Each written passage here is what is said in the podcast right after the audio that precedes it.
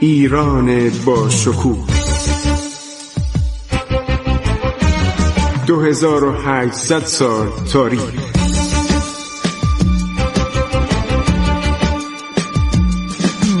عبور از تاریخ.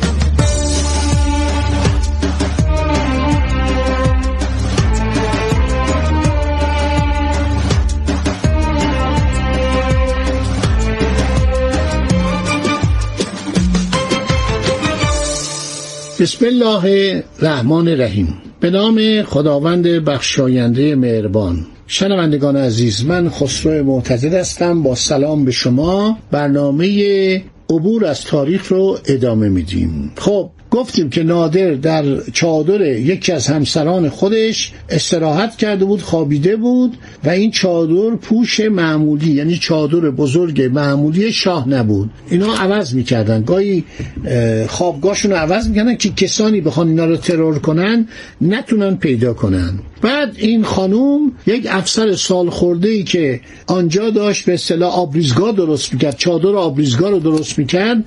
وقتی نادر اومد شیپورها به صدا در آمد هیچ کس حق نداشت تکون بخوره. این بیچاره اونجا گیر افتاده بود. این خانم اینو آورد و چادر رو گفت با خنجر پاره کن پشت چادر نادر رو. آورد پشت صندوق های لباس چهار پنج تا صندوق اونجا بود.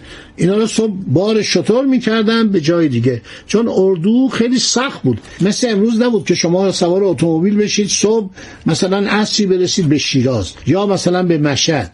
اینها ماها در راه بودن. حالا نادر اومده به فتاباد خوچان. این افسر پیرمردم که سررشتهداری بود کارپرداز بود و باید چادرها رو نگاه می‌کرد احتیاجات رو برطرف می‌کرد. مثلا اونجا دلو آب میذاش اونجا مواظب بود که همه چی آماده باشه. این حالا گیر افتاده تو پشت صندوق های داخل چادر نادر. زنه گریه می‌کنه. میگه حضرت شما کسی اینجا نیست؟ میگه من منظورم نیست که شخص سالسی در این چادر باشه. تو از تهمت و افترا بری هستی. من به تو اطمینان دارم. آسوده باش. من نگرانم. احساس می‌کنم ممکنه منو بکشن. حتی گفته بود چند وقت پیش که یک اسب بسیار عالی دم چادرش ببندن که اگه خواستن بکشنش فرار کنه بره کلات عمرش همش به کلات بود. کلات یه قلعه بود یه دیوار بلندی ساخته بودن. و تعداد زیادی تفنگچی و حتی چند تا توپ و زنبورک اونجا گذاشته بودن که اگر شاه دچار یک کودتا یا یک به خطر جانی شد پناه ببره به اونجا. نادر دوباره میخوابه نفیر خوابش بلند میشه. باز از خواب بیدار میشه. اینا روایت خان قوچانه. با تشدد فریاد می‌زنه در اینجا کسی وجود داره. بعد بلند میشه تا در چادر میره نگاه به خارج میافکنه سپس برمیگرده و میخوابه. بانو میگه کسی اینجا نیست شما اشتباه می‌کنید و میترسید. ولی خب نادر بود دیگه. مثل آب خوردن آدم میکش یعنی جان انسان ها در برابر این سلطان سابقا محبوب و حالا منفور طوری بود که مثل آب خوردن آدم میکشت.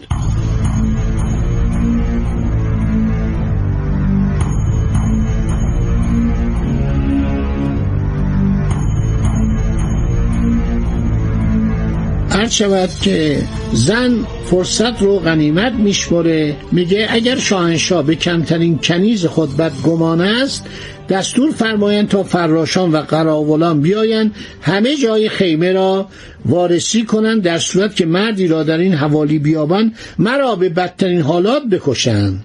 شاه گفت نه نه من به تو خیلی علاقه دارم از افت و نجابت تو کمال اطمینان رو دارم.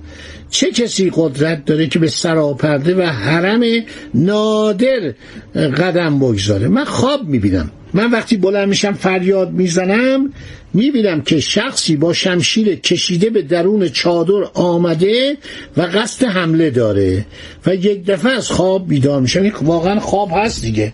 بعد باز دوباره عرض شود که یک صدایی بلند میشه. این دفعه نادر خودش بلند نمیشه. این خانم حرمسرا همسر نادر حال نمی‌دونم این همون ستاره هنجی شاهزاده خانم هنجی یا اون زنی که ایرانی هستش.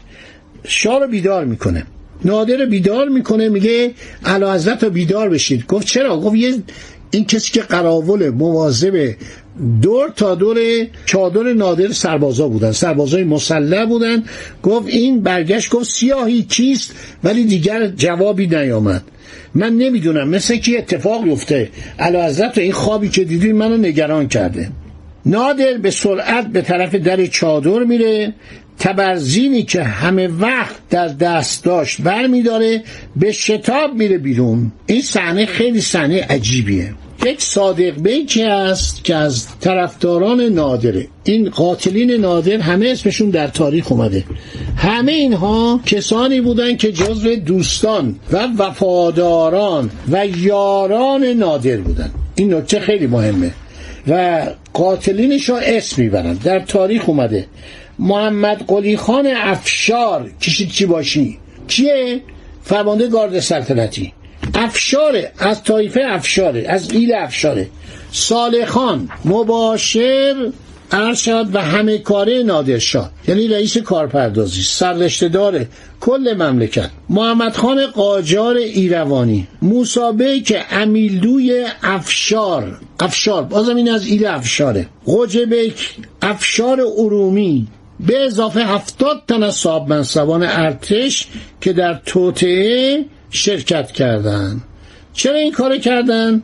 برای اینکه به گوش اینا رسیده بود همان خاجه عبدالرحیم که خاجه دربار بود و خواهرش هم جز زنان شاه بود که علا حضرت بخواد امشب با پرتاب یک موشک به آسمان یک موشک منور دستور اعدام تمام افسران و فرماندهان ایرانی رو بده. چون به شما اعتماد نداره.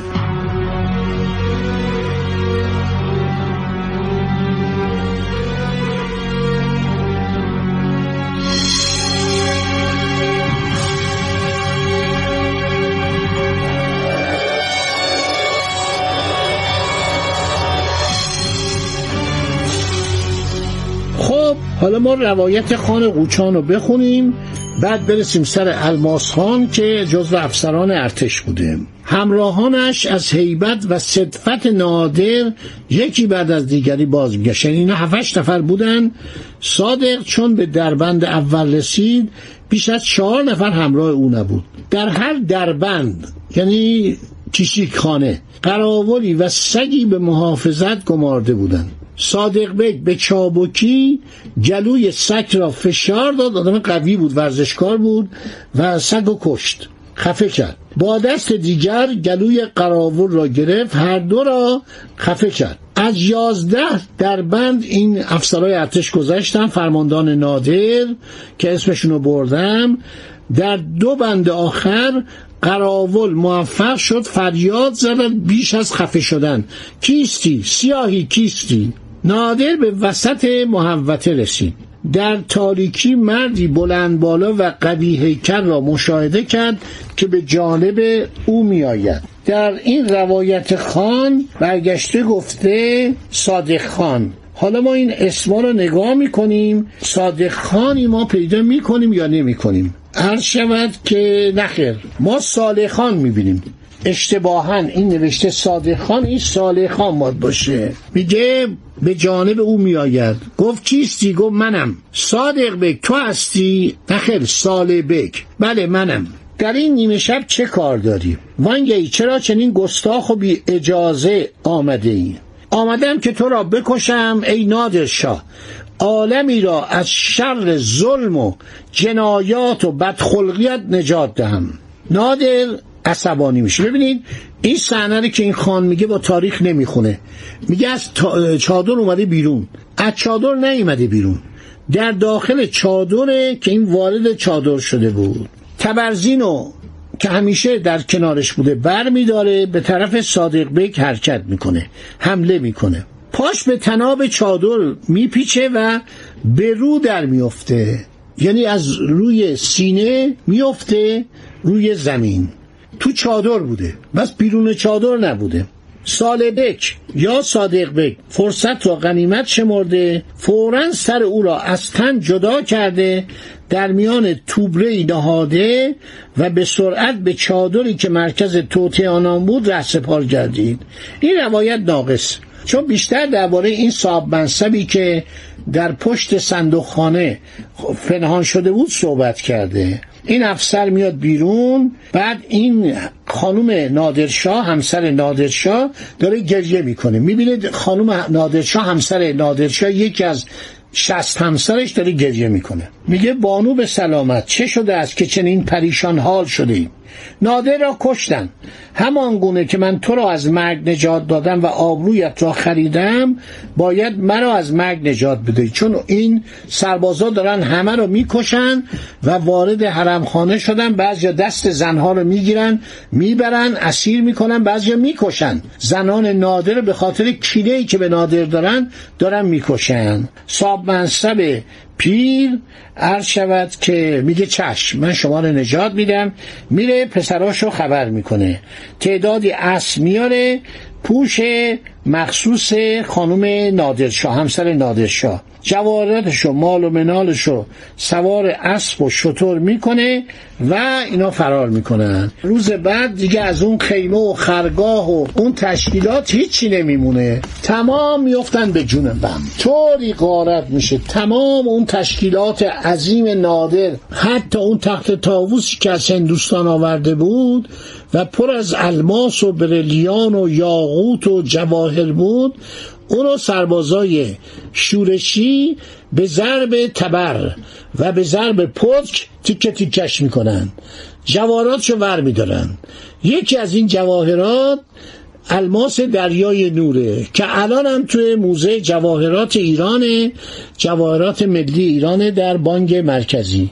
یکی کوه نوره که اونم سرگذشتی داره کوه نور از ایران خارج میشه. میره به افغانستان از افغانستان هم میره به هندوستان و در قرن 19 هم قرن بعد تقدیم میشه به ملکه ویکتوریا.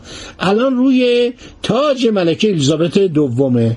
در مراسم تشریفاتی در تاجگذاری و در اگر ملکه تاج بر سر خودش بذاره شما کوه نور رو روی تاج ملکه انگلیس می‌بینید.